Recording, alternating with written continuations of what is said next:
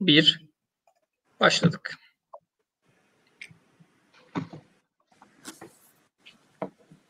A Merkezi Sohbetler programına hoş geldiniz.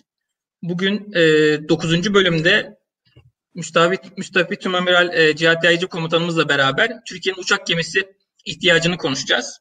E, yine programımızda daimi olarak bulunan Kadir Doğan da e, yer alacak. Elimizden geldiğince bu konuyu e, size aktarmaya çalışacağız. Komutanım hoş geldiniz öncelikle. Hoş bulduk. Çok teşekkür ediyorum. Sağ olun, var olun davet ettiğiniz için. Bunun için çok teşekkür ederiz. Yoğun bir ilgi var. Ee, siz dinlemek isteyen çok fazla genç arkadaşımız var. Özellikle programımızın interaktif olduğu için soruları da almaya çalışacağız. Ben e, öncelikle genel bir sorudan başlamak istiyorum izniniz olursa. E, Türkiye'nin uçak gemisi ihtiyacı olduğunu siz daha önce dile getirmiştiniz. E, bunu hatta TCG Anadolu'da uçak kullanılması için e, fikrin öncüsü olduğunuzu da biliyoruz. E, sizce Türkiye'nin e, neden uçak gemisi ihtiyacı var? Acaba açıklamanız mümkün mü? Şimdi şöyle, e, özellikle şunu ifade etmek lazım. Uçak gemisine kimler sahip? Yani uçak gemisine kimler sahip? Uçak gemisine belli başlı, yani LHD değil, e, hakikaten özellikle uçak gemisi olan devlet sayısı 7. Bunlar kimler? İşte Amerika Birleşik Devletleri, e, İngiltere, e, Çin, e, İtalya, e, Hindistan, Rusya ve Fransa. Şimdi o zaman ne oluyor? Büyük devletlerin hepsinin uçak gemisi var. Şimdi ben bunu e, sadece politik bir mesaj olması açısından, uluslararası politik bir mesaj olması açısından söylüyorum. Bir kere demek ki büyük devletlerin büyük devletlerin uçak gemileri var. Denizci devletlerin uçak gemileri var. Denizci devletlerde büyük devletler. Şimdi bunun bir kere altını çizmek lazım. İkincisi şu. Uçak gemisi hem prestij, bunu geçiyorum. Bize bize prestij lazım değil şu anda. Bize ihtiyaç gerçekten ihtiyaç mı? Bu konu çok önemli. Bize gerçekten ihtiyaç. Neden ihtiyaç? Bakın biz artık Türkiye kabuğunu yırtmış bir devlettir. Yani kendi misak-ı milli sınırları içerisinde güvenliğini sağlayan bir devlet olmaktan çıkmış, güvenliğini sınırların ötesinde denizlerde sağlamayı şiar edinmiş, bunun farkına varmış, bunu ilke edinmiş bir devlet durumundayız şu anda. Şimdi diğer yandan, diğer yandan şu konu çok önemli. Efendim e, bizim e,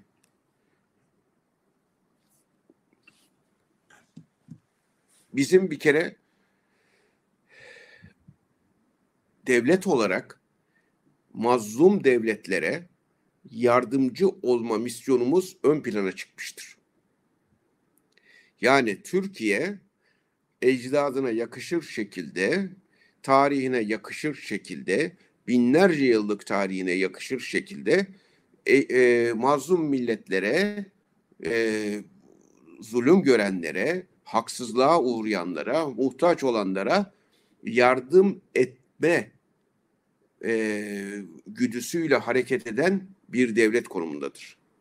Diğer yandan her büyük devlet gibi, büyümeye aday devlet gibi menfaatlerini menfaatlerini sadece sınırların içerisinde değil, sınırların ötesinde de uluslararası platformlarda da koruyan, kollayan bir devlettir. En yakın örneği hangisidir? Bugün bugün en yakın örneği şudur. Libya. Libya'da uçak gemimiz olmuş olsaydı her şey çok daha farklı olurdu. Her şey çok daha farklı olurdu. Yani bizim e, Libya'daki pozisyonumuz e, çok daha kuvvetli, çok daha kısa zamanda sağlamlaşırdı. Ne demek istiyorum? Şimdi Libya'da sivil halkın en çok zarar gördüğü saldırılar hava saldırıları oldu. Libya'da merkezi hükümeti, ulusal mutabakat hükümetini, meşru hükümeti en çok zorlayan taarruzlar hava taarruzları oldu. Onun için Libya'da hava hakimiyetinin tesis edilmesi çok büyük ihtiyaçtı. Ve hava savunmanın sağlanması aynı zamanda. Ama bunun Türkiye'nin imkanlarıyla sağlama söz konusu olamıyor. Gerçekçi olmak lazım. Yani buradan tanker uçaklarımız var. Tanker uçaklarımızla gideriz. Orada işte bulunuruz ve biz e, burada taarruz yaparız. Şimdi oraya gidiş, geliş bir pilotun zaten günlük uçuş miktarını dolduruyor bu birincisi. İkincisi tanker uçağıyla gönderdiğiniz zaman orada hava sahası üzerinde Libya hava sahası üzerinde en fazla bu kriterlerle 5 dakika kalınabiliyor. 10 dakika kalınsa ne olur? Ve yüzlerce uçak kullanmanız gerekir. Ama sizin orada eğer uçak geminiz olmuş olsaydı hava hakimiyetini sağlamak son derece kolay ve kesin olurdu. Uçak geminiz orada bulunurdu. Uçak geminizde hava hakimiyetini sağlardınız ve bu hava hakimiyeti sağlamakla da hem birçok can kurtulmuş olurdu hem de çok ciddi şekilde ekonomik ta, e, tasarrufta bulunmuş olurdu. O nedenle mutlaka ve mutlaka bizim uçak gemisine ihtiyacımız var. Myanmar'da Müslümanlara yardım edemedik. Niye? Eğer uçak gemimiz orada olmuş olsaydı, biz oraya uçak gemisini gönderebilmiş olsaydık, Myanmar'daki Müslümanlar o kadar katledilmezlerdi. Bunun önüne geçirilirdi. Bu aynı zamanda bir güç projeksiyonudur, güç aktarımıdır. Siz güç aktarım kabiliyeti, bir devletin güç aktarım kabiliyeti ancak ve ancak deniz kuvvetleriyle olabilir. Bu as bu müşterek harekatın temelidir. Deniz kuvvetiniz yoksa güç aktarım kabiliyetiniz yok demektir. Hangi deniz kuvvetlerinin peki güç aktarım kabiliyeti vardır? Her deniz kuvvetinin de güç aktarım kabiliyeti yoktur. En az LHD'si olan gem, e, e, bu tip gemilere sahip olan deniz kuvvetlerinin güç aktarım kabiliyeti vardır. LHD ve üzeri uçak gemisi olan devletlerin güç aktarım kabiliyeti vardır. Yani siz bir gücü alırsınız, başka bir coğrafyada orada o oraya aktarırsınız. Bunu uçakla yapma imkanınız yoktur. Uçakla orada sabit kalamazsınız. Ama gemiyle kalırsınız. Geminin taşıdığı birliklerle kalırsınız. Geminin taşıdığı uçaklarla kalırsınız. Bu çok önemlidir. Güç aktarım kabiliyetine sahip olabilmemiz lazımdır. Şu anda Türkiye'nin güç aktarım kabiliyeti maalesef yoktur. Anadolu gemisiyle güç aktarım kabiliyetine sahip olabilecektir. Kısmen o da. Kısmen. Şimdi o, o nedenle Türkiye'nin güç aktarım kabiliyetine sahip olması gerekir. Neden gerekir? Hem kendi menfaatlerini koru, korumak, kollamak için hem NATO ittifakı içerisindeki yükümlülüklerini yerine getirebilmesi için, aktif bir üye olabilmesi için, saygın bir üye olabilmesi için hem de barış, güvenlik ve istikrara katkıda bulunabilmesi için. Bundan daha büyük bir ihtiyaç söz konusu olamaz. Şimdi sorulardan bir tanesi şu. Hep geliyor. Efendim bizim İHA'larımız, SİHA'larımız var. Bakın İHA, SİHA uçağın yerini tutmaz. Uçağın yerini tutmaz. İki husus vardır. İki husus vardır. Baştan söylüyorum. Uçakla uçak gemisiyle yapabileceğiniz hava hakimiyeti, hava savunması. Bunu siz İHA ile SİHA ile yapamazsınız. İHA, SİHA dediğiniz alır gider bir yere nokta atışı yapar. Nereden? Havadan satha. Havadan karaya. Havadan havaya. Bölgede hava savunmasını sağlama imkanı şu anki imkan kabiliyetlerde yok. Böyle bir şey söz konusu değil. Sürat avantajı bir kere. Jet motoruyla İHA'ların, SİHA'ların e, motorları arasında çok ciddi fark var. Manevra kabiliyetleri arasında çok ciddi fark var. Bunun haricinde İHA, SİHA uçağı ikame edebilen bir yapı değil. Onların tamamen harekat fonksiyonları bambaşka. Uçağın bir kısım görev fonksiyonlarını yerine getirebiliyor. Uçaklarla hava savunma sağlanması da son derece yanlış. Türkiye bugüne kadar maalesef son derece yanlış bir konseptle ki bunun bu konseptin mutlaka sorgulanması gerekir. Bugüne kadar nasıl oldu da böyle oldu. Uçaklarla hava savunmasını sağlayan, ülke hava savunmasını sağlamaya kalkan bir devlet durumuna da kaldı. Yani size bir füze geliyor. Bu füzeyi siz ancak uçakla vurmaya çalışıyorsunuz. Böyle böyle yani mantıksız bir şey olamaz. Karşı taraftan uçak kalkıyor, siz ona uçak kaldırıyorsunuz. Hava savunma için. Ya şimdi sistemin bu şekilde yani sadece uçağa dayalı bir hava savunma sistemi yani son derece son derece absürt, son derece boş ve son derece anlamsızdır bana göre. Ben bunu söylüyorum. Neden söylüyorum? Harp akademilerinin birinci bitirmiş birisi olarak söylüyorum. O zaman da söylüyordum. Yüzbaşıyken de söylüyordum. Şimdi de söylüyorum. Şimdi S-400'lerin alınmış olması çok ciddi bir bize e, avantaj sağlıyor. Hava savunması bir ülkenin hava savunması ağırlıklı olarak hava savunma sistemiyle yapılır medeni ülkelerin, modern ülkelerin, güçlü devletlerin ve şöyle diyelim askeri e, askeri askeri demiyorum bakın askeri ekonomik düşünen devletlerin çözümü budur. Çözümü budur. 50 tane 100 tane uçak alacağınıza hava savunma sistemi alırsınız. Çok daha yeğdir. Siz taarruzi olarak kullanmak istiyorsanız elbette çok ağırlıklı olarak uçak almalısınız. Ama ülkenin hava savunmasını sadece uçaklara bırakmak son derece yanlış olur. Şimdi bu noktadan bakınca uçak gemisinin bulunmuş olması demek uçak gemisiyle bulunan bir kuvvetin güç aktarım kabiliyetine sahip bir kuvvetin sınırlarımızın ötesinde konuşlanmış olması zaten bize karşı hasmane tutum içerisinde olacak devletlerin bütün harekat planlarını bozar.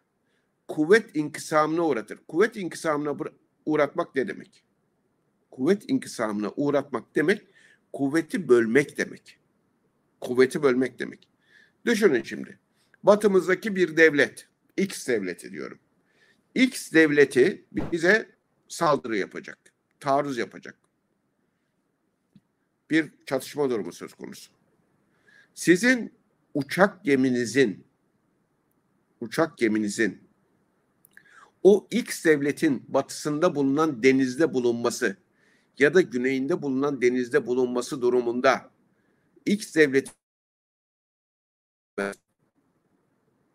o zaman X devlet silahlanmasına iki kat daha fazla iki kat daha fazla e, para harcamak durumundadır. Siz çünkü kuvvetini böldürüyorsunuz. Her iki kuvveti de hem bizim ana karamız üzerindeki kuvvetlere taarruz etmesi gerekir hem de denizde bulunan bu yine hava kuvvetine taarruz etmesi gerekir. Aynı zamanda bırakın taarruz etmeyi bizim de hem oradan hem buradan iki taraftan taarruz etme yeteneğimiz olur eğer saldır, saldırıya karşı karşıya kalırsak, meşru müdafaa hakkımızı kullanma durumunda olursak o zaman düşmanı alt etmesi de çok kolay olur. Bir de biliyorsunuz okyanuslarda yani Türkiye Cumhuriyeti Devleti'nin bilmem Akdeniz'in ya Akdeniz'in batısında bile işi ne diyen bir anlayışla karşı karşıyaydık bunca sene biz. Okyanuslarda Türkiye'nin olması lazım. Batı Afrika'da olması lazım. E, Batı Afrika'da niye olması lazım diyenlere hemen söylüyorum. İşte Gine Körfezi'nde ki e, şeye bakın gemilerimize işte 2019'da el konuldu, 2020'de en 2021'de yeni el konuldu. Deniz haydutlarınca silahlı soygun vakaları var. E bunun e, bizim armatörler birliği dün açıklama yaptı. Buraya bir e, işte askeri e, gemiler gelsin talepte bulundu, uluslararası çağrıda bulundu. E, armatörler birliği yapıyor bunu. E demek ki bizim bunlara ihtiyacımız var. Bizim çok güçlü bir deniz kuvvetine ihtiyacımız var. Eğer biz bu deniz nakliyatını koruyamazsak ne olur? Deniz nakliyatımızın açık denizlerdeki Somali açıklarında, Gine açıklarında, Atlantik Okyanusu'nda, Hint Okyanusu'nda güvenliğini sağlayamazsak ne olur? Ne olur biliyor musunuz? Türkiye'nin ithalat ve ihracatının yüzde 85'i gemilerle yapılıyor. Ve bunların yarıdan fazlası Somali'den yapılıyor. Öteki yarısı e, Hint Okyanusu'nun, öteki yarısı Atlantik'ten yapılıyor. Türkiye, Türkiye kitlenir. Türk, Türk Deniz Kuvvetleri'nin, Türk Silahlı Kuvvetleri'nin güvenlik üretmesi onun için çok önemlidir. Türk Deniz Kuvvetleri güvenlik üretmiştir. Türkiye'nin Türkiye'nin en az her yıl 40 milyar dolarının 45 milyar dolarının güvenliğini sağlamıştır. Hint Okyanusu'nda. Dolayısıyla bizim mutlaka ve mutlaka büyük devlet olabilmek için amaçlarımız, hedeflerimize uygun hareket edebilmek için bizim uçak gemisine sahip olmamız gerekir. Şimdi yakın zamanda uçak gemisine sahip olma durumumuz zor. Ama 2030 yılından sonra işte Savunma Sanayi Başkanlığı'nın geçen gün ifade ettiği gibi ki bu uçak gemisi fikri seneler önce, onlarca sene önce başlamıştır. Hiç kimse sahiplenmesin. Bu bizim geçmişte bütün geçmişimizin geçmişimizin e, geçmişteki büyüklerimizin ortak fikridir. En az yarım asır geçer bunun üzerinden. En az yarım asır. Efendim ben bilmem ne tezimde şunu yazmıştım, bunu yazmıştım. Ay bunları geçin. Bunları geçin. Ee, mesela bazı bunlar ortak devlet haklıdır. Ortak milletin fikridir. Buna ne ben sahiplenebilirim ne bir başkası sahiplenebilir. Bu milli bir ihtiyaçtır. Bu milli ihtiyaç zamanında da görülmüştür. Zamanında da Türkiye kabuklarını yırtmak isterken uçak gemisi olsun demiştir. Ama uçak gemisi kah girmiştir e, 20 yıllık programlara kah çıkmıştır. Kah girmiştir, kah çıkmıştır. Ama Türkiye'nin Sayın Cumhurbaşkanı da dediği gibi uçak gemisine ihtiyacı kesinlikle vardır. Ve uçak gemisinde uçak gemisini uçak konuşlandırmayıp İHA konuşlandıralım diyenler bu konuda ciddi bir askeri ve taktik, askeri taktik ve stratejik bilgi eksikliğine sahiptir. Çünkü bunlar birbirlerini ikame edemezler. E kısa zamanda ne yapılabilir? Kısa zamanda şu yapılabilir. Ben başından beri şunu söylüyorum. El açtığı Anadolu'ya, Anadolu gemisine, amfibi hücum gemimize çok maksatlı skitleri yapıldı. Bu gemiye bizim Stol, Vistol tipi uçak koymamız gerekir. Bulacağız. Harrier ve benzeri e, uçakların hizmete çıkaran devletlerden alınması önemlidir. Ya biz bunu idame edebilir miyiz? Hayır, bizim bir yerden buna başlamamız lazım. Bizim personelimizin buna alışması lazım. Bizim sistemimizin buna alışması lazım. Bizim bunlarla biraz oynamamız lazım. Oynayıp edinmemiz, bu, e, konsepte edinmemiz lazım, geliştirmemiz lazım.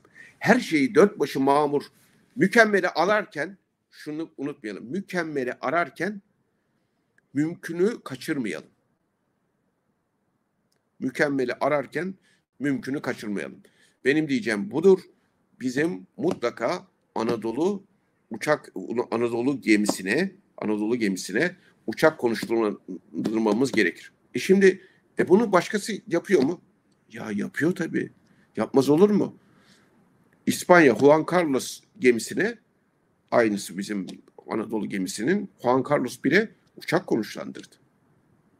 E, F-35B'yi alamıyoruz. O zaman bakacağız. Çin'den bakacağız. işte e, Rusçadan bakacağız. Şuradan bakacağız. Buradan bakacağız. Mutlaka bulmamız lazım. Mutlaka bir şey bulup koymamız lazım. E, Güney Kore'nin Dokdo isimli bir Anadolu benzeri gemisi var. Biz skipleri koyunca ben oraya da gitmiştim. Orada da bu konular açıldığında işte biz buraya uçak koymanın daha uygun olduğunu düşünüyoruz falan dediğimizde şimdi onlar da uçak koymaya karar vermişler ve tadilat yapıyorlar. İkinci RHD'lerinde bunu yapacaklar ve diğerinde de nasıl bir tadilat yaparız diye üzerinde çalışıyorlarmış aldığım bilgiye göre. Bizim de mutlaka vizyoner düşünüp Anadolu gemisine ulaştırmamız gerekir diye düşünüyorum. Evet.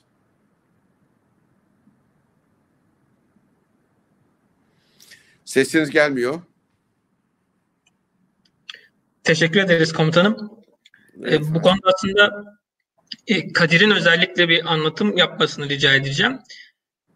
İnsansız hava araçları derken e, bizim e, Anadolu tarzı gemilerde keşif için e, daha küçük çaplı insansız hava araçlarının kullanılması fikrini yani savaş uçağı yerine değil ancak e, savaş uçak gibi platformun desteklenmesi için e, platformların kullanılması yönünde Kadir'in e, bir e, belirteci olacak izin, izin verirseniz. Tabii şimdi şöyle şu yanlış anlaşılmasın.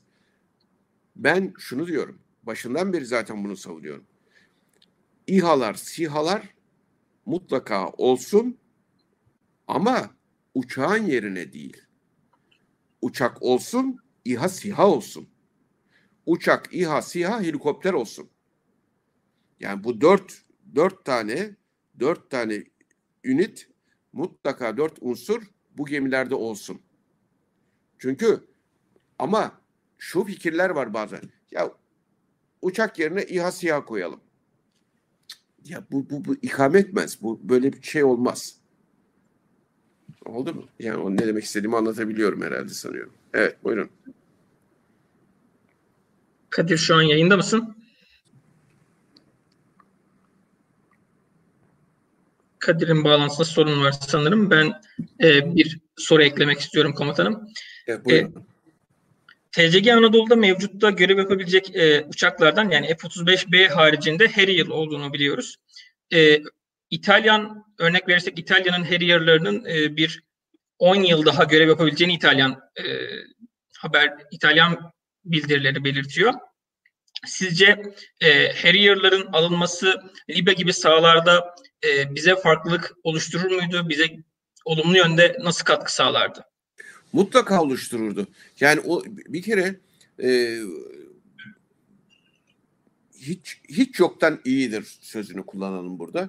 Hiç yoktan iyidir ama Harrier'ların olmuş olması, Harrier tipi, tipi uçakların olmuş olması Libya hava sahasının kontrolünü sağlardı bize. Libya hava sahasını kontrol edebilirdik. Bu çok önemli bir şey.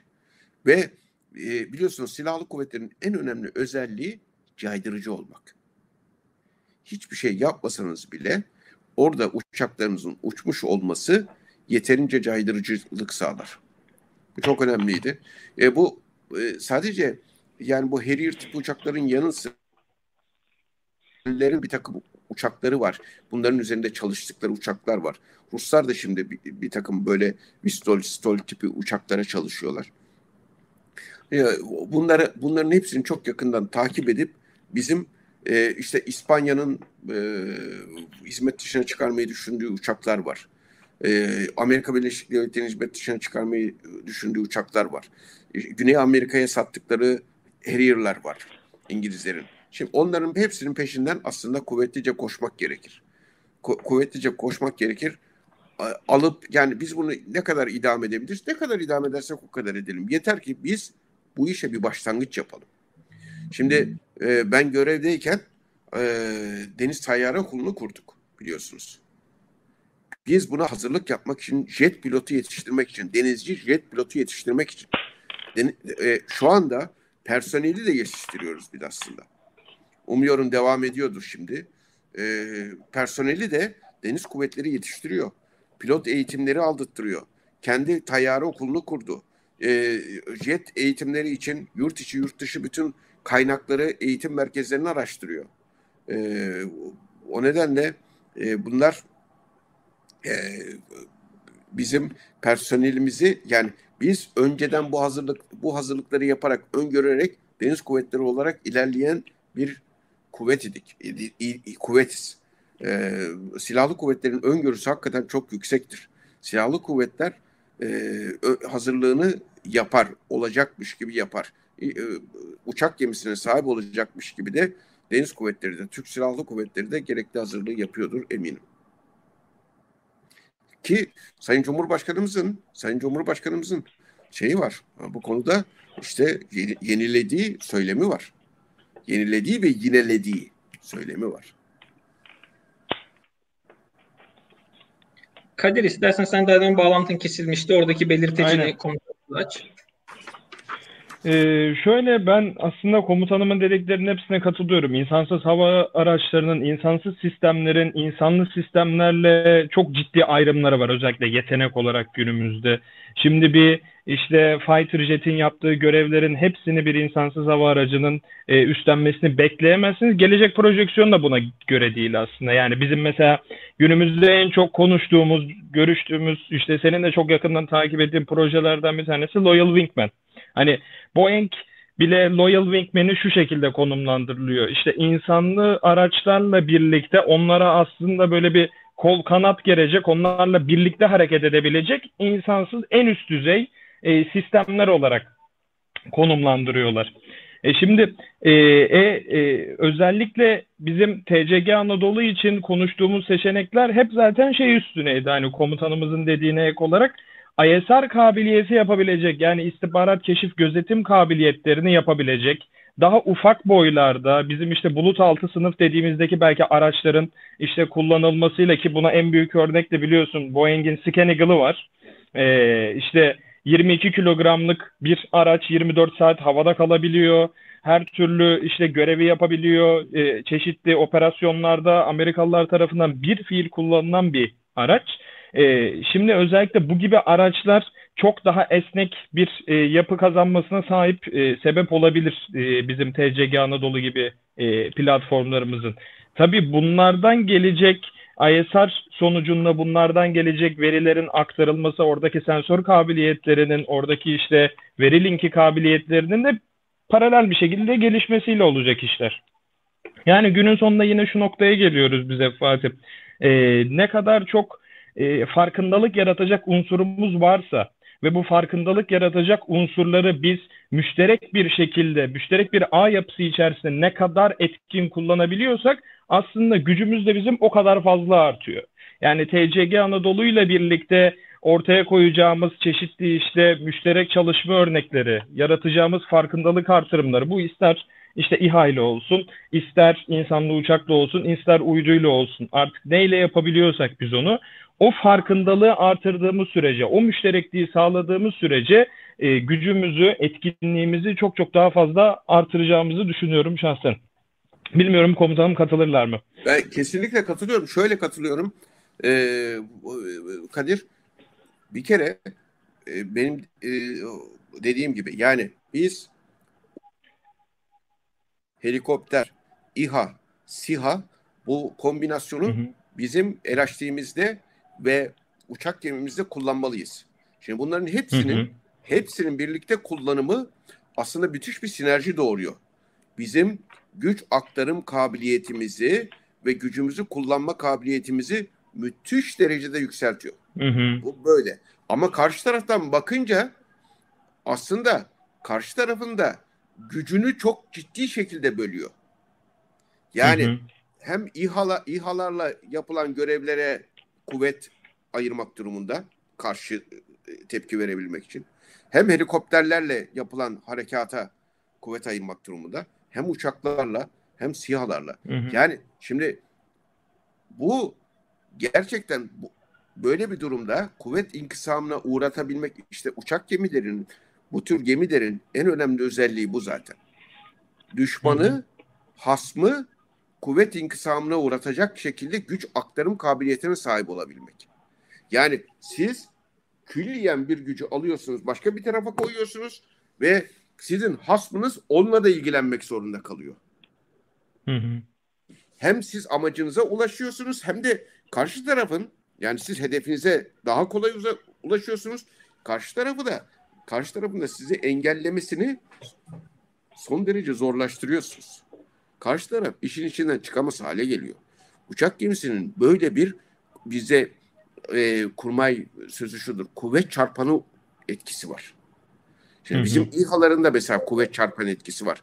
Nasıl kuvvet çarpan etkisi var? Bir İHA bir İHA karşı taraf için karşı taraf için çok basit anlamıyla anlatayım. Bir İHA karşı tarafta bir İHA'dan daha fazla kuvvetin İHA'ya İHA ile uğraşmasına neden oluyor. Ya da bir İHA kendisinden yani kendisinin maliyetinden, kendisinin e, oluşturduğu e, insanlı olsaydı insanla vesaireyle bütün hepsiyle külli maliyetinden çok daha fazla bir zararı karşı tarafa verebiliyor.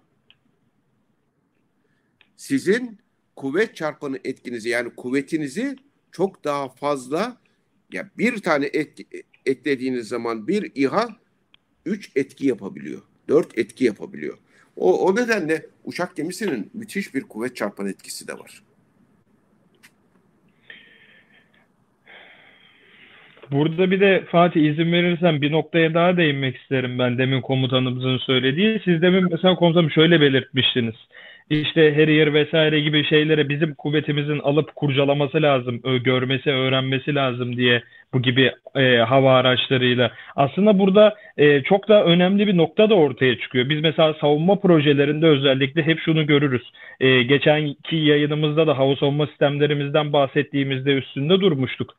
Bu gibi sistem üstü sistemlerin yani birçok sistemden oluşan sistemlerin bu kadar kompleks yapıların elde edilmesinde e, hiç elinize hiçbir şey geçmese bile karşı taraftan aldığınız o teklif, o isterler sizin kafanızda çok çok büyük e, şeyler ortaya çıkarıyor. Yani biz bugün açtığımız işte o hava savunma ihalelerinde karşı tarafların bize verdiği tekliflere göre o kadar fazla şey gördük ki, o kadar fazla şey öğrendik ki bir ister bilinci oluştu. Oradaki sistem mühendisliği süreçlerini nasıl yöneteceğimize dair bir bilinç oluştu. Günün sonunda biz şimdi işte siperi konuşuyoruz.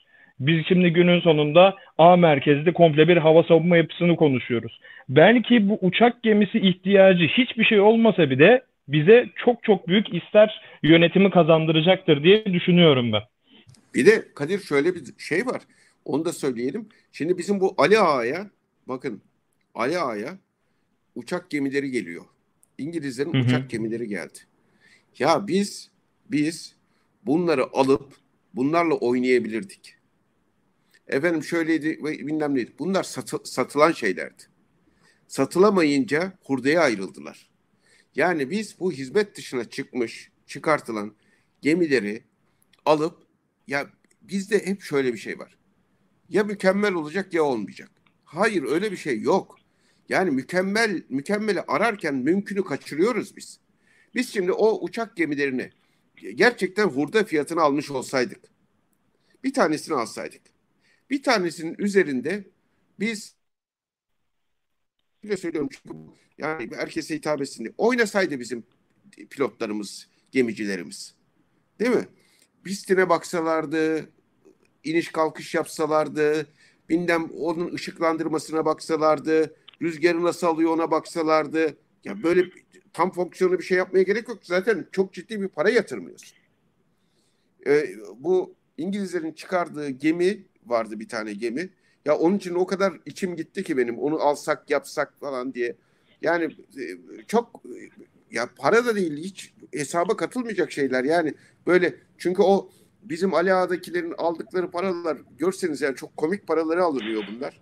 Yani biz bunları ve çalışır vaziyette geliyor biliyor musunuz gemiler? Hı hı. Biz bunlara biraz hani birazcık bakım tutum yapsak, birazcık bir şey yapsak, bundan elde edeceğimiz tecrübe hakikaten buna çünkü bunların eğitimleri için dünya kadar masraf etmek zorundayız. Ya dünya kadar masraf edeceğimize boz, kurcala, bozulsun gitsin, çarp, bilmem hiç önemli değil. Neticede çünkü sen burada tecrübe kazanıyorsun. Oyun hamuru gibi kullan bunu. Oyun hamuru gibi kullan. Bizim bunları bunları çok iyi takip etmemiz lazım. Bu Ali Ağa'ya gelen gemiler var ya Ali Ağa'ya gem, gelen gemiler. Dünyada zaten e, sayılı yerlerden bir tanesi bu hurda, hurda gelen gemiler. Oradan neler geliyor? Bizim oralarda gözümüzü dört açmamız lazım. Yani buralardan ne alabiliriz, ne edebiliriz diye. Hurda falan diye bakmamak lazım buna. İşte Varyak, Çin Varyak gemisini nasıl aldı? Hurda bir şeydi yani. Hurda. Adam havuz gibi çekti götürdü. Sonra ne hale getirdi? Şimdi Çin'in uçak gemisi oldu. E, ondan sonra da ikinci uçak gemisini yaptı. Ya bunlar, bunu hep düşünmemiz lazım. E Hindistan gene Rusya'dan gene hurda bir gemiyi aldı. Yeni uçak gemisi yaptı onu. Bizim de bu şekilde bakmamız lazım. Bazı şeylerin bazı şeylerin şuyu vukuundan beter. Yani söylemi bile vukuundan beter. Efendim uçak gemisi var. Bakın biz şimdi ne diyoruz? Rusya'nın uçak gemisi var. E, çalışmıyor ama var. Ama var. İste, yani çok zorlasa işte çalıştırır eder bilmem ne falan. Fonksiyonel değil ama var. Bizim de bir şekilde bunlara bakmamız lazım. Evet. Söylediklerinizi e, desteklemek üzere komutanım e, İspanyolların e, bir önceki nesil uçak gemisini de biz aslında Ali Ağa'da sökmüştük. Juan Carlos bugün bizim TCG Anadolu'nun ikizi olan geminin öncesinde kullanılan yine Harrier'larla kullanılan uçak gemisini yine İzmir'de sökülmüştü. Buna ayrıca ek olarak Çin'in e, ekibi, Çin'in uçak gemisi mürettebatı da e, Brezilya'nın eski uçak gemisinde eğitim görmüştü. Dediğiniz gibi bu işin altyapısını atmak, denizcilerin bunda vakit geçirmesini sağlamak, bu yapıya alışmasını sağlamak çok önemli. Çin bununla ilgili yıllardır altyapı atıyor ve henüz yeni yeni bu altyapısını e, kullanıma, operasyoneliteye geçirmeye başladı. Bu konuda sizin söylediklerinize kesinlikle katılıyoruz e, komutanım. Bir, e, şöyle bir soru çok fazla geliyor. Sizce e, TF-2000 üretilmeden yani hava savunma harbi muhribi gibi kuvvet çarpanları üretilmeden uçak gemisi fikrine yaklaşılması doğru mu? Sizce TF-2000 uçak gemisinin önünde olmalı mı? Şimdi şöyle bizim fırkateynlerimiz fırkateynlerimiz işte G sınıfı fırkateynlerimiz var biliyorsunuz. G sınıfı fırkateynlerimizde şu anda SM-1 güdümlü mermileri var. Dolayısıyla hava savunma e, fırkateynlerimiz var. Aynı zamanda bizim şu anda Roketsan'ın geliştirdiği işte e, Türk savunma sanayinin geliştirdiği hava savunma füzeleri var ki bunlar çok yakın bir zamanda yani işte yani bir sene içerisinde, iki sene içerisinde hizmete girecek şekilde yapılan hava savunma füzeleri var. Ee, onun için TF-2000'e bunu bağlamak doğru olmaz ama şunu söyleyelim. TF-2000 çok büyük bir ihtiyaçtır. Bölge hava savunma ihtiyacı açısından son derece önemlidir. Son derece önemlidir. Hayati önemlidir. Türk, Türk milli güvenliği açısından hayati önemlidir. Onlarla birlikte zaten şimdi ha desek onlarla birlikte beraber çıkarlar. Ee, zaten G sınıfı fırkateynlerin e, ömürleri doldu. Bizim diğer fırkateynlerin ömürleri doldu. 30 yılı ortalama yaşımız bizim fırkateynlerde 30 yıl aştı. Şöyle çok ciddi yaşlı bir e, e, şey filmimiz var e, e, maalesef. Ama Türk savunma sanayi işte iyi sınıfı fırkateynlerle bunu tamamlamaya çalışıyor. TF 2000'le bu iş bir an önce olmalı. Oldu, olduğu zaman da zaten hiçbir sorun kalmaz. Ama TP2000 olmazsa biz uçak gemisi almayalım fikri yanlış. Şu andaki G sınıfı fırkateynlerin orta menzilli e, hava savunma e, silahları var. Onun için onlarla birlikte orta irtifa, orta orta menzilli 25 işte mil menzilli hava savunma e, füzeleriyle donatılmış gemiler e, o nedenle şu an itibariyle e, uçakların konuşlandırılması e, için bir sakınca, bir engel yok. Ama TF2000 olması elbette ki daha ilerisi için elzem. E, Harrier konusunda biraz eleştiri gelmiş. Müsaadenizle ben o konuyu açmak istiyorum. Bizim e, programda bahsettiğimiz Harrier'lar e, Harrier 2 uçakları ve İtalya tarafından kullanılan uçaklar e, AIM 120 Amram gibi, AIM 9 gibi hatta JIDEM gibi e, modern mühimmatlar atabilecek olan uçaklar. Dolayısıyla eski nesil uçaklardan bahsetmiyoruz. Orada bir karışıklık olmasın diyorum. Ve e, kullanıcı müsaadenizle kullanıcılarımızdan gelen, izleyicilerimizden gelen e, sorulara geçmek istiyorum ben komutanım. Evet. Şöyle bir soru gelmiş. E, Türkiye küresel bir oyun bozucu, bölgesel bir oyun korucudur, e, kurucudur sözünü düşünürsek uçak gemisi grubu ile daha etkin olarak hangi politikalar sağlanır e, diye bir soru gelmiş. Evet, şimdi şöyle işte e, başından da anlattık ya. Şimdi ben öyle diyorum. Benim bu sözüm arkadaşıma da çok çok teşekkür ediyorum. Türkiye küresel bir oyun bozucu. Yani işte Suriye'de oyun bozdu, Libya'da oyun bozdu, e, Katar'da oyun bozdu, e, Azerbaycan'da oyun bozdu, Irak'ta oyun bozdu. Türkiye ve buralarda kendi oyununu kurdu. Kendi oyununu kurdu. Libya'da eğer bir uçak gemimiz olmuş olsaydı oyununu çok daha kolay kurardı. Somali'de oyununu çok daha kolay kurardı. Afrika'da, Batı Afrika'da oyununu çok daha kolay kurardı. Türkiye bölgesel oyun kuruculuktan küresel oyun kuruculuğa doğru geçer. Uçak gemisi olursa. Türkiye lig atlar. Efendim Türkiye'nin ekonomisi o kadar güçlü değil. O kadar güçlü değil. Türkiye gelişmekte olan bir ülke. Denilebilir. Katılırım. Ama şunu da hatırlatırım. Rusya gelişmiş bir ülke midir?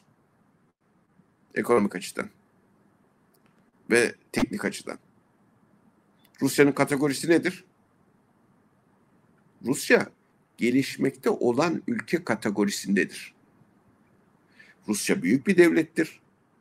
Rusya Birleşmiş Milletler'in daimi beş temsilcisinden biridir. Ama buna rağmen küresel bir oyuncudur Rusya.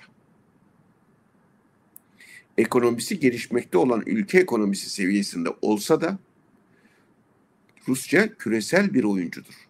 Neden Türkiye olmasın?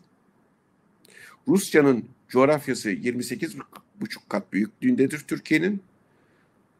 Ama nüfusu 142 milyondur. 142-145 milyondur. Türkiye'nin de 84 milyondur. Niye olmasın Türkiye? Türkiye'nin üç tarafı denizlerle çevrilidir. Türkiye bir deniz ülkesidir. Türkiye bir yarımadadır. Niye Türkiye olmasın? Niye Türkiye Afrika'da olmasın? Fransa'nın Afrika'da olmasını normal karşılayanlar, İtalya'nın Afrika'da ol, olmasını normal karşılayanlar, Portekiz'in Afrika'da olmasını ve hatta Güney Amerika'da olmasını normal karşılayanlar, Hollanda'nın Güney Afrika'da olmasını normal karşılayanlar, Belçika'nın Afrika'da olmasını normal karşılayanlar, Türkiye'nin eşit ilişki zemininde, eşit e, muamele e, seviyesindeki yaklaşımıyla Afrika'da olmasına niye karşı çıkarlar? Türkiye sadece ticareti bakımından niye sadece Türkiye'nin milli sınırlar içerisinde kalsın? Dünyada hangi büyük devlet kendi milli sınırlar içerisinde kalmıştır? Bunu akıl vermek, buna böyle söylemek normal bir şey midir? O zaman nedir?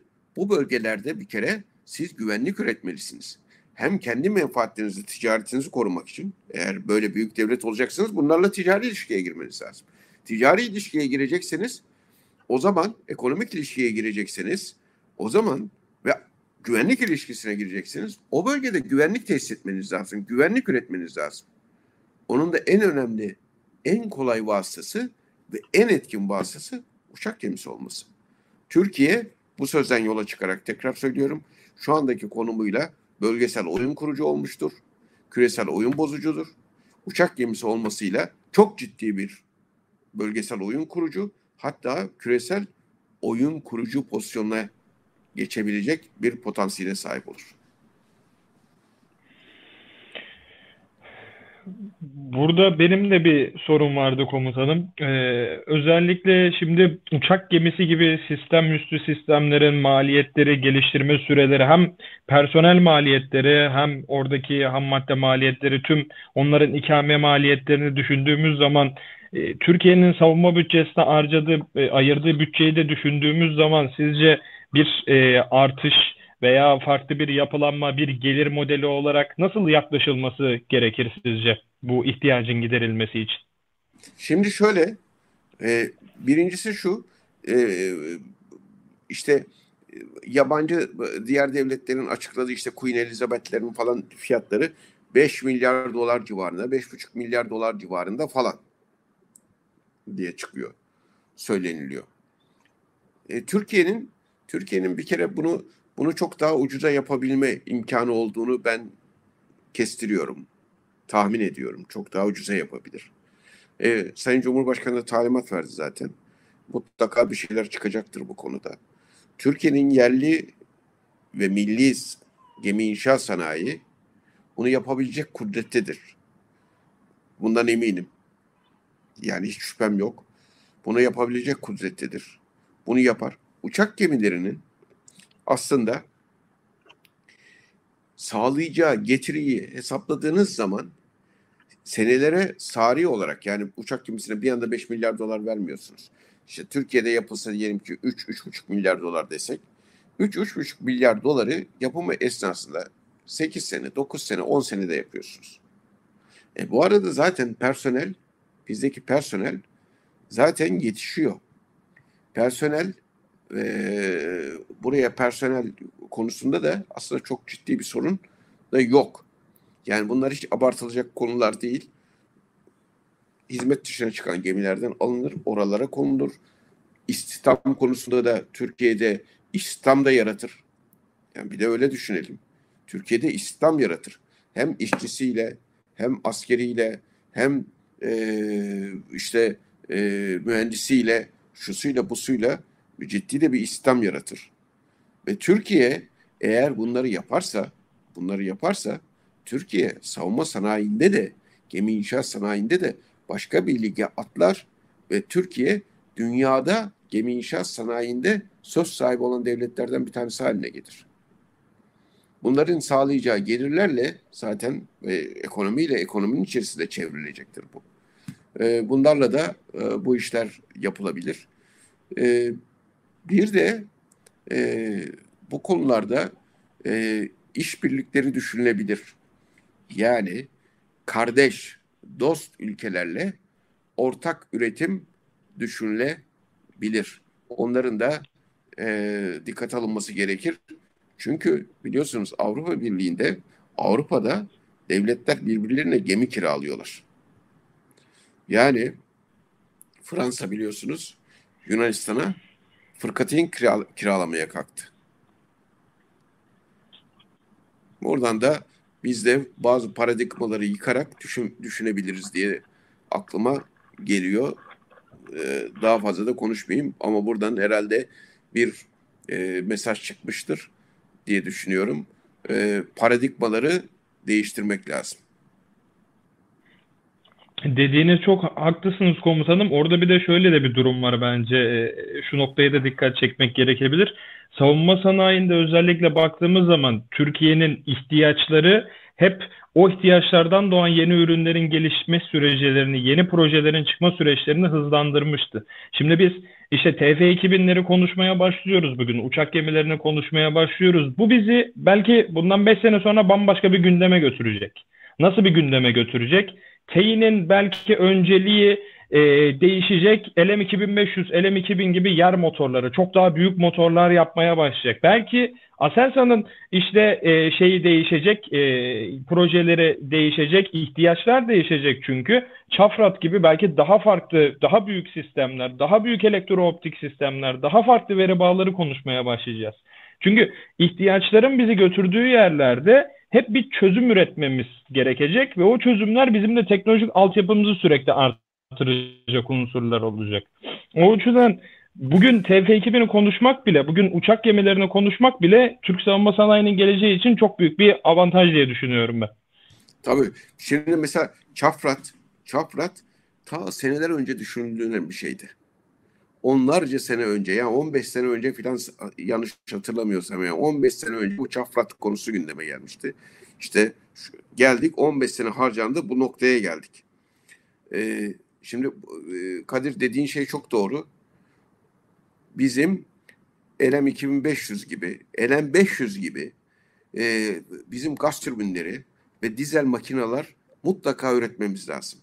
Eğer biz bunu üretebilirsek, birileriyle işbirliği yaparak, birileriyle işbirliği yaparak, buraya teknoloji transferi yaparak bu işi biz gaz türbünlü üretirsek ki Ukrayna mesela bunun için çok önemli bir fırsattır. Biz buradan ve Rusya, Rusya'da dizel makineler için biz bunu yaparsak bizi kimse tutamaz. Bakın bizim en büyük açmazımız şu anda bu makineler ve türbinler.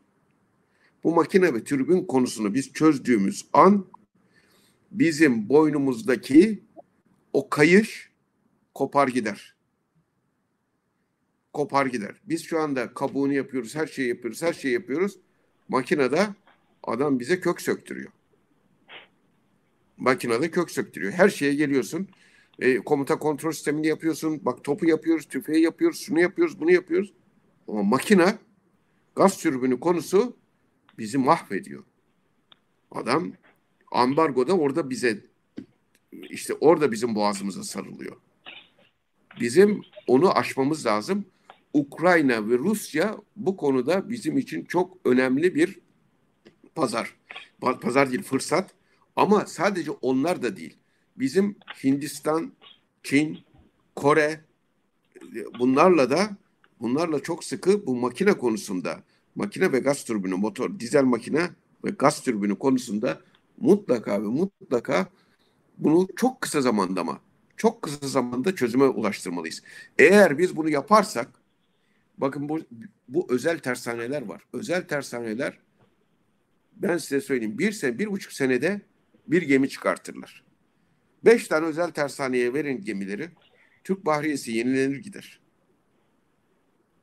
Yani ve eğer biz bu makineleri alabilirsek tabii. Makineleri alabilirsek. Allah da bu millete, bu devlete e, gerçekten e, ciddi gelir ve ekonomik zenginlik nasip etsin. Bu çok önemli. Bizim bu coğrafyada askeri gücümüz olmadan yaşamamız, refahımızı sağlamamız mümkün değil. Etrafımız ateş çemberi. İşte Suriye, Irak, İran, Afganistan, e, Ermenistan, Azerbaycan, Ukrayna, Gürcistan. Biz burada eğer şu anda bu görüşmeyi barış ortamında, sulh ortamında yapabiliyorsak bunun bütün aslında e, şeyi, hikmeti güçlü bir silahlı kuvvetlerine sahip olmamızdır. Eğer güçlü bir silahlı kuvvetine sahip olmasak o her tarafımızdaki ateş bizim bizim içimize de girer. Komutanım müsaade ederseniz e, ben şöyle bir ekleme yapmak istiyorum. Mevcutta biz e, sayenizde uçak gemisinin gerekliliği konusunda belli bir bilgiye ulaştık. Peki sizce e, ne tür bir uçak gemisi e, üretilmeli? Yani Türk tipi bir uçak gemisi mi konuşmalıyız? Gaz türbin, nükleer etki ya da gaz türbin mi konuşmalıyız? Mesela İngilizler Queen Elizabeth'te nükleer etkiden vazgeçip e, gaz türbinine e, döndüler. 50 bin ton gibi de bir e, gemi ağırlığına rağmen. Sizce burada şimdi uçak gemisi dediğimizde Avrupalı ülkelerde 30 bin tonlardan başlıyor. Amerika'ya gittiğimizde 100 bin tonlara varan e, deplasmanları görüyoruz ya da uçak sayılarında çok ciddi değişiklikler oluyor. Sizce nasıl bir uçak gemisi görmeliyiz biz Türkiye için? Biz şu anda bizim 30 ila 30 ila 40 bin ton civarında e, bir e, gemi bizim için e, şu an itibariyle uygun olur diye düşünüyorum. E, dizaynını dizaynını e, bizim e, mühendislerimiz rahatlıkla yapabilirler. Ondan hiç e, bir endişem yok. E, gayet iyi biliyorum yapabildiklerini. E, yapabilirler. İçine koyacak e, işte tahrik sisteminin e, gaz türbünü mü olacağı mı, reaktör mü olacağı konusunda e, karar verilmesi lazım ama bana göre nükleer e, bir e, tahrik gücü konulması uygun olur. Bu da hiçbir biliyorsunuz nükleer tahrik gücünde bir kısıtlama yok aslında.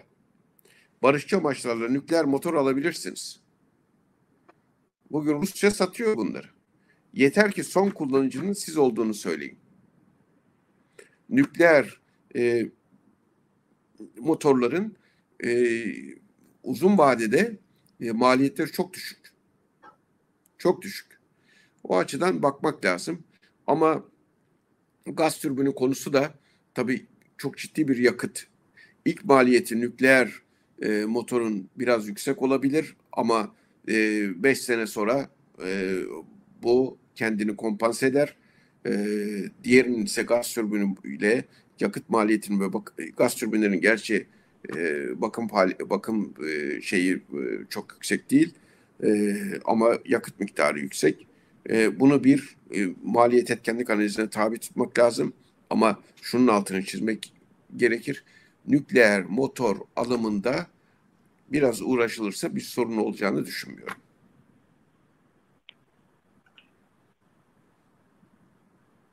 Kadir sanırım sen az önce araya girecektin bir soru soracaktın. İstersen hı hı. Orada ben aslında komutanım benim soruma da sormak istediğim soruma da cevap verdi. Özellikle bu e, itki sistemleri konusunda, gaz türbinleri konusunda e, biliyorsunuz komutanım artık bu Amerika'da bu işi şey noktasına getirdiler. Gemi havuza çekmeden e, bakımını oradaki itki sisteminin bakımını yapabilecek konuma geldiler artık. Özellikle işte General Electric e, Amerikan donanmasındaki bazı e, şeylerde gemilerde bunu yapabiliyor. Bu açıdan baktığımız zaman buradaki maliyetler de ciddi oranda azalıyor. Aynı zamanda bizim için çok büyük bir teknoloji de kazanımı. Biz şimdi enerji sektöründen baktığımız zaman Türkiye'nin enerji ithalatı e, rakamları da ortada. Şu anda işte buradaki faaliyetler de ortada. E, gaz türbinleri bizim birçok enerji şirketimiz için, birçok enerji e, santralimiz için başlıca ithalat kalemleri arasında yer alıyor. Yani biz bu işe eğer burada dediğiniz gibi çözebilirsek bunun kız yansıması sadece savunma sanayine de olmayacak belki. Tabii, Enerji sektörüne tabii. olacak. Oradan gelen işte e, bizim ithalat rakamlarının önüne geçeceğiz. Yerliliğimiz artacak. Belki ihracat konuşmaya başlayacağız. Teknoloji kazanacağız. Yani her açıdan bu işi eğer çözebilirsek gerçekten ülkemiz dediğiniz gibi bir boyunduruktan kurtulmuş olacak. Çok çok büyük bir, çok önemli bir iş olacak çok önemli. bizim için. Çok önemli. Çok önemli. Ama şöyle bir gelişme var benim takip edebildiğim kadarıyla. Yanlışsam e, düzeltin lütfen. Son e, Ukrayna ile Baykar'ın bir anlaşması var. Ukrayna'daki e, hı hı. şirketle. Baykar'ın bu e, üretim konusunda bir işbirliği anlaşması var. Bu çok umut verici bir şey.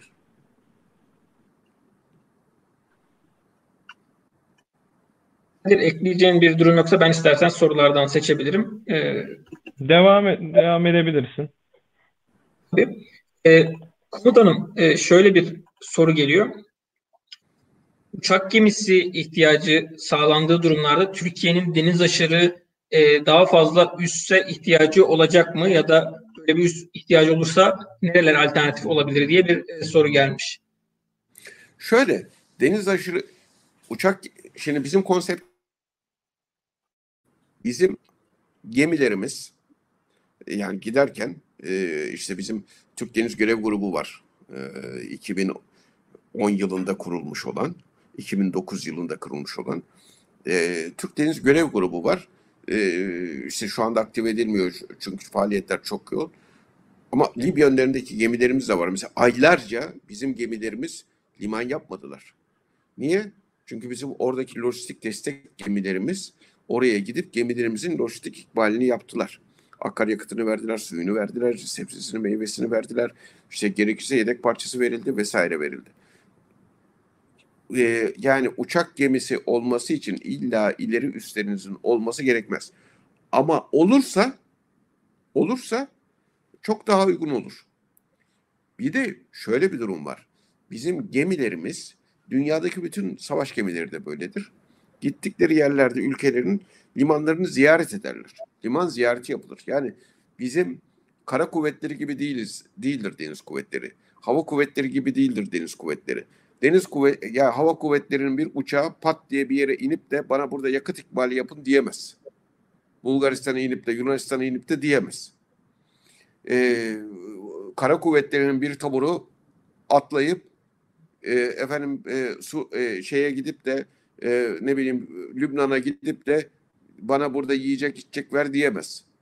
Ama biz savaş gemileri liman ziyareti yaparlar. Diplomatik yoldan önceden bildirirler. Ben liman ziyareti yapmak istiyorum sizin şu limanınıza diye. Oraya gider gemi. Limana yanaşır.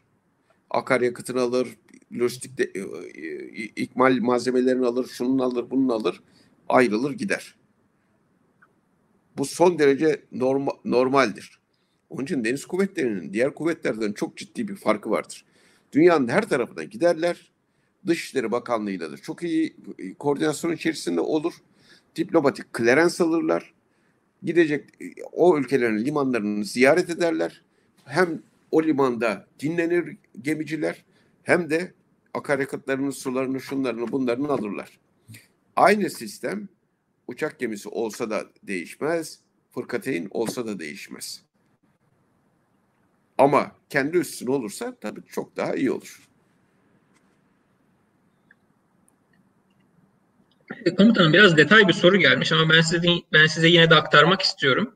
Ee, Türk uçak gemisi görev grubu için gerekli olan taktik resmin oluşması için e, gereken deniz karakol ve vadan erken ihbar e, kontrol uçağı ihtiyacı yatsınamaz. E, bu nedenle var olan uçaklar yerine jet motorlu bir e, deniz karakol uçağı e, gerekir mi? Daha doğrusu uçak gemisinde nasıl bir havadan erken ihbar kontrol e, uçağı ihtiyacı var? E, bu nasıl karşılanır? Diye detaylı bir soru gelmiş. Şimdi şöyle, e, bizim e, gemi, gemilerimize e, şu andaki mevcut e, deniz karakol uçaklarının e, işte keşif gözetleme yapabilecek şekildeki uçaklarımızın e, inişi konusunda e, bir sakınca yani uçak gemisine diyorum ama LHD'ye değil. Uçak gemisine e, inişi konusunda e, bir sorun olabileceğini düşünüyoruz. Çünkü bunlar e, inişli kalkış konusunda pervaneli uçaklar, jet uçakları ile itiş güçleri konusu çok önemli. E, kalkış için çok önemli. E, mutlaka mutlaka böyle bir şeye ihtiyaç olacaktır. Bunları da tekrar değerlendirmek gerekir. Ama bu şu demek değil. Ya havadan erken ihbar uçağı yoksa e, o zaman e, uçak gemisinde bulundurmamak lazım. Hayır. Bizim uçakların bizim uçakların e, bizim uçaklara değil bizim gemilerimizin zaten hava e, radarları son derece gelişmiş radarlardır. Yani 300-350 mil civarına kadar maksimum menzili olan işte e, işte e, hava radarlarımız vardır. Gemilerimiz zaten ya o zaman gemi de çıkartmamak lazım. Gemilerimizin kendi hava sensörleri vardır. Hava radarları vardır. O nedenle e, uçak gemisinde böyle bir şey olursa e, bu e, havadan erken ihbar uçağı e, olmazsa olmaz diye bir şey söz konusu değil. Çevresindeki fırkateynler ve muhripler bu hava savunmasını sağlarlar zaten.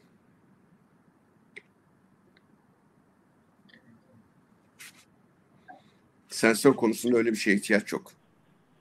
Yani bir mas değil. Bir mas değil. Ama olsa iyi olur. Bir mas değil. Komutanım e, şöyle bir soru var. Türkiye'nin e, uçak gemisi olduğunu varsaydığımızda e, Arktik bölgesi gibi daha uzak bölgelerde ekonomik, siyasi ve askeri mücadelede rol alacak mıdır? Aktif bulunur mu? Nasıl dahil olacaktır? Şimdi şöyle, e, ya buralarda bir çatışma olacak diye bir şey öngörmek doğru bir şey değil. Ama Arktik bölgede biliyorsunuz Arktik bölge şu anda no one's land. Antarktika gibi değil. Yani Antarktika'da sahipli topraklar. Ama Arktik'te yani Kuzey Kutbu'nda no one's land var. Yani kimsenin toprağı değil. Olan kısımlar var. Ve burada Svalbard denilen bir anlaşma var. Bu anlaşmaya göre de bu bölgede imzacı olan devletler e, münasır ekonomik bölge ve kıta sahanlığı haklarından istifade ediyorlar. Şimdi burada bir takım sorunlar var. Ülkeler kendi kıyılarından itibaren münasır ekonomik bölgelerinde ve kıta sahanlıklarında çatışmalar var. Ve tarihsel boyutta Arktik bölgesinde bir takım hak iddiaları var. Ama bunlar sadece iddia. Bizim o bölgede, No Man's Land bölgesinde, kimsenin toprağı olmayan bölgede mutlaka bir kere Svalbard Anlaşması'na imzacı olmamız lazım. Neden imzacı olunmadığını hala anlayabilmiş değilim. Ee, ve bizim bunlardan istifade etmemiz lazım. Fakat orada tabii bir paylaşım mücadelesi mutlaka olacak. O paylaşım mücadelesi içerisinde o bölgedeki devletler değil, tüm devletler ilgili tüm güçlü devletler orada varlık gösterecekler. Tabii Türkiye'nin de böyle bir gücünün olmuş olması elbette orada uluslararası bir menfaatlenme durumu söz konusu olduğunda, menfaat paylaşımı söz konusu olduğunda etkili olacaktır elbette. Kaçınılmaz. Kaçınılmaz etkili olacaktır. Büyük devlet olacaksınız bir kere. Lig atlayacaksınız. Çok dünyanın her tarafında kuvvet aktarımı yapabilirsiniz. Sancak varlık gösterebilirsiniz. Bizde denizcilerde buna sancak varlık göstermek denir. Yani siz geminizle gidersiniz, geminizin bayrağıyla sancağınızı gösterirsiniz, geminizle de varlığınızı gösterirsiniz. Ana vatanınızdan binlerce mil ötede.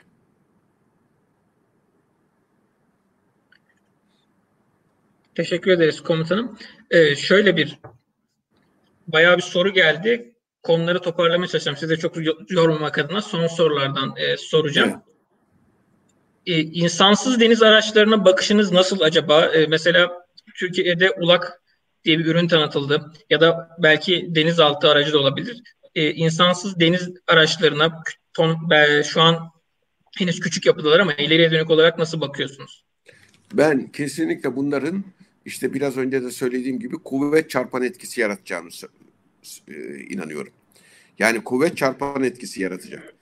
Oradaki bir insansız denizaltı, insansız denizaltı, sualtı aracı, işte şimdi sualtı vasıtaları var, nakil vasıtaları var. İşte e, sat komandolarını götürüyor, bilmem şunu götürüyor falan. Ama gerçekten bir insansız denizaltı yapabildiğimiz zaman bu bu bu bizi çok daha fazla çok ciddi güvende hissettirecek. Karşı tarafta oyun bozucu etki yapacak, senaryo bozucu etki yapacak, plan bozucu etki yapacak ve hakikaten hakikaten kuvvet çarpan etkisi doğuracak. An ortodoks bir yaklaşımdır. Sonuna kadar desteklemek gerekir. Sonuna kadar desteklemek gerekir. Bunun maliyeti maliyeti sonucunda oluşacak etki maliyetinin en az 15-20 misli fazla olur. Teşekkür ederiz komutanım. Kadir sen ben burada eklemek istiyor musun? Hı. Şöyle özellikle komutanım şu noktaya da bence biraz dikkat çekmek lazım. Özellikle deniz kuvvetlerinin yani direkt e, etki alanı olarak denize aldığımız zaman bu gibi insansız sistemlerin müşterek çalışma konusunda da çok önemli görevler üstlenebileceğini düşünüyorum ben. Hem sahip oldukları çeviklik hem sensör kabiliyetleri diğer insanlı sistemler için nasıl havada işte biz Loyal Wingman'den bahsediyorsak insanlı sistemleri destekleyecek insansız araçlardan deniz içinde aynı yapılara ciddi şekilde ihtiyaç olduğunu düşünüyorum ben. Bilmiyorum siz ne dersiniz? Şimdi çok doğru. Çünkü şöyle bir şey var. Bizim denizaltıların en önemli hassasiyeti şudur. Gizliliğini muhafaza etmek. Gizliliğini muhafaza etmek. Denizaltı denizaltı gemileri kendi bir kere görünürlerse İşte en büyük tehlike o yakalanmamak. Yakalanmadığı takdirde çok ciddi tehdittir. Ama bir kere yakalanırsa kurtulması da çok zor olur denizaltı gemilerinin. Şimdi insansız denizaltı gemisi ürettiğinizde yakalanma durumunda yakalanma durumunda yani şöyle diyelim çok stratejik bir şeyin görüntüsünü alacaksınız. Ya da çok stratejik bir unsuru vuracaksınız. Tehdit. Harp halindesiniz. Bu, bu durumda siz denizaltıyı gözden çıkartmak için çok ciddi bir muhasebe yapmak durumundasınız. Çünkü denizaltı orada kendisini gösterirse ancak vurabilecek pozisyonda olabilir. Öyle bir senaryo olduğunu düşünün ki bu senaryo çok olağan olur. O zaman siz bunu vursun ama denizaltımı da kaybetmeyi göze alıyorum dersiniz. Ama halbuki insansız denizaltı olursa ya da buranın resimlesin, resimlesin ya da burada limanın içerisine bir torpido atsın, bir füze atsın ama ondan sonra ben ne yapayım yakalanırsa da yakalanır diyebilirsiniz. Ama insansız denizaltı olunca siz işte bunları çok düşünmezsiniz. Gitsin, vursun, kaybolursa kaybolur. Gitsin, atsın, vursun, kaybolursa kaybolur. Bu onun için oyun bozucu, yeniden oyun kurucu bir hamle olur insansız denizaltı. Hı hı. Çünkü denizaltıların istihbarat özel istihbarat özelliği var denizaltıların. Özel kuvvet özelliği var. Keşif gözetleme yapma görevleri var. Taarruzi görevleri var. Tedavi görevleri var. Ee, bunların hepsi hepsinin insansız denizaltı araçlarıyla tabii bunun menzili çok önemli. Ama bizim mesela Adalar Denizi'nde düşünün. Adalar Denizi'nde insansız denizaltı kullanmak çok verimlidir. Verimli olur. Hı hı. Çünkü mesafeler yakın. Mesafeler yakın. Evet. Komutanım e, su su altı araçlarından bahsettiniz. E, su üstü, insansız su üstü araçları içinde sanırım benzer düşünceleri de paylaşıyorsunuz. E, zaten biz bu insanlı su üstü araçlarını kullanmaya başladık şöyle böyle. İlk versiyonlarını kullanmaya başladık. E, ve son derece verimli. Bir kere tatbikatlarda bile kullanıyoruz biz bunları hedef olarak kullanıyoruz insan e, şeyleri e, insansız su üstü araçlarını ve bu ciddi bir maliyet maliyetten tasarruf sağlıyor bize. Maliyetten tasarruf sağlıyor. Bu daha da gelişecek. Daha da gelişecek. O zaman e, izninizle son soruyu size yönlendireyim komutanım. Bodex bünyesinde Türkiye'nin denizcileşmesi amacıyla e, çeşitli projeler gerçekleştirecek misiniz? Eğer mevcut ise komutanımız bir miktar detay paylaşabilir mi diye bir e, evet. soru geldi. Şimdi şöyle, biz bu e, bir kere ben dinleyenlere şunu istirham ediyorum. Baudex, Bahçeşehir Üniversitesi Denizcilik ve Global Stratejiler Merkezi'nin merkezinin e, Twitter hesabını, YouTube hesabını, Instagram hesabını lütfen takip edin. Sizler gibi vatansever gençler bu iş bunları yapıyorlar ve hiçbir maddi bilmem şu bu beklentisi olmadan tamamen Türkiye'nin milli menfaatlerini, milli tezlerini geliştirmek, olanları dünyaya ve ulusal kamuoyuna, milli kamuoyuna içeri ve dışarı anlatmak için çabalıyoruz. Arkadaşlarımızla, gençlerimizle birlikte gönüllü gruplarımız var. Lütfen siz de destek verin. Lütfen bizim hesabımızı takip alın. Arkadaşlarınıza takip ettirin. Mentionlayın. Ne kadar fazla kişiye ulaşırsak o kadar bu milli menfaatlerimizi savunacak şekilde güç alırız ve insanlara ulaşmış oluruz. Biz Denizcilik ve Global Stratejiler Merkezi'nde global sözü de şuradan geliyor yanlış anlaşılmasın. Neden global e, işte Cihat Amiral çok e, özen gösteriyor ama kendi merkezi global demeyin. Sebebi şu YÖK'ün e, bir prosedürü gereği Bahçeşehir Üniversitesi Global diye bir merkez kurulmuş. O bir yapı var. O yapının altında yer alabilmek için biz global lafını kullanmak durumunda kaldık. Yoksa küresel diyecektik ama işte o global laf olduğu için o yapıda global, bağ globalın altında olabilmek için böyle bir e, ismimize değişiklik oldu. Biz yüksek lisans ve doktora programları planlıyoruz. Biraz önce de o konuyla ilgili ilgililerle görüşüyordum hatta. E, denizcilik konusunda, deniz hukuku konusunda e, çalışmalar e, yapıyoruz. Projeler geliştirmeye çalışıyoruz. E,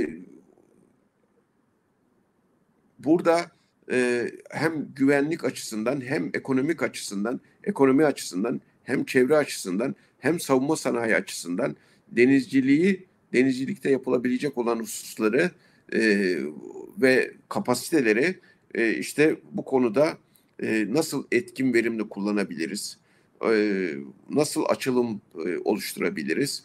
Bunların hepsini hepsiyle elimizden geldiğince ilgileniyoruz. Bizim önemli olan şeyimiz, e, amacımız şu. Türkiye'nin başta deniz hak ve menfaatleri olmak üzere uluslararası alandaki hak ve menfaatlerinin ne olduğunu tespit etmek ve onları savunmak. Nasıl savunmak? Akademik ve hukuki yönden hamasete kaçmadan, hamasete kaçmadan gerçekten gerçekçi, hukuka dayanarak. Yoksa efendim şöyleydi, böyleydi, manifestoydu, bilmem neydi falan değil. Biz tamamen bilimsel, tamamen hukuki, tamamen akademik çerçevede Türk milletinin uluslararası arenadaki hak ve menfaatlerinin korunması için çabalıyoruz. Geliştirilmesi için çabalıyoruz. İç siyasetin tamamen dışındayız. İç siyasete kesinlikle girmeyiz. Biz meseleye milli mesele olarak bakıyoruz. Siyaset üstü bir mesele olarak bakıyoruz. Bizim çalışma sistemimizde ve çalışma gruplarımız içerisinde kesinlikle siyasete bulaşma söz konusu, iç siyasete bulaşma söz konusu olamaz. Bizim amacımız devletimizi, milletimizi desteklemektir. Bizim bütün şeyimiz budur ve sizlerin de katılımından Defense Türk'ün verdiği destekten çalışmalarımızı duyurmasından da son derece mutluyuz. Verdiğiniz destek için de çok çok teşekkür ediyoruz. Baudex'e ver, verdiğiniz destek için e, ben arkadaşlarım ve şahsım adına bir kez daha teşekkür ediyorum. Sizler de çok ciddi şekilde bu memlekete hizmet ediyorsunuz. Onu görüyorum. Önemli olan herkes yerli ve milli diyor. Yerli ve milli diyor ama lafta kalıyor bazen. Sizler gerçekten yerli ve millisiniz. Milli amaçlara hizmet ediyorsunuz.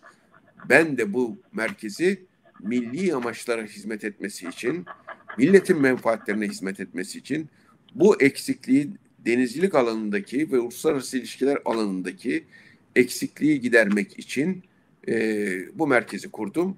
Gençlerle birlikte ve profesyonellerle birlikte yapıyoruz. Tekrar Defense Türkiye çok çok teşekkür ediyorum. İyi ki varsınız. Siz de komutanım çok sağ olun nazik e, sözleriniz için. Programa katıldığınız için teşekkür ederiz. Cevapladığınız sorularımızı cevapladığınız için çok teşekkür ederiz. Çok müteşekkiriz. Ee, daha sonra gelecek yayınlarda görüşmek isteriz. Ee, tüm izleyicilerimize teşekkür ediyorum. Ee, yayını son vermek üzere de e, görüşürüz diyorum. Herkese iyi akşamlar diliyorum. Ee, Allah vatanımızı, milletimizi, devletimizi var etsin, güçlendirsin. Amin. Amin. Amin. İyi akşamlar. İyi akşamlar.